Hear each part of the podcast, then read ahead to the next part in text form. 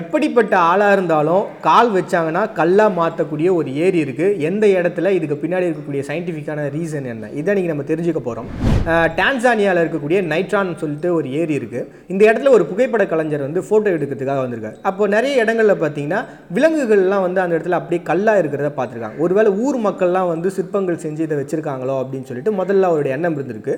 But ஆனால் அதுக்கப்புறமா தான் அவருக்கு தெரிய வந்திருக்கு. இது எல்லாமே இறந்த ஒரு விலங்குகளுடைய சடலம் அப்படின்ட்டு. பட் ஆனால் இதெல்லாம் எப்படி கல்லாக மாறுச்சு இதுக்கு பின்னாடி இருக்கக்கூடிய விஷயம் என்ன அப்படின்னு சொல்லிட்டு அங்கே இருக்கக்கூடிய மக்கள்கிட்ட அவர் விசாரிக்கிறாரு.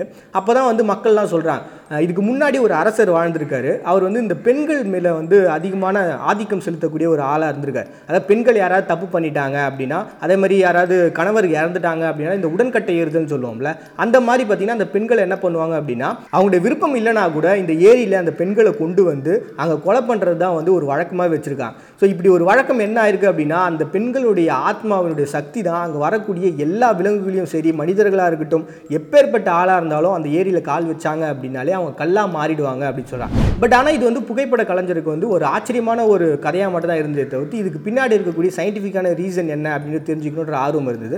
ஸோ தொடர்ந்து வந்து அவர் தேடுறாரு. அப்போ தான் ஒரு விஷயம் தெரிய வந்தது. இந்த ஏரியை பொறுத்த வரைக்கும் பார்த்தீங்கன்னா பிஹெச் லெவல் அதாவது தண்ணியில் வாட்டர் லெவல் சொல்லுவாங்க.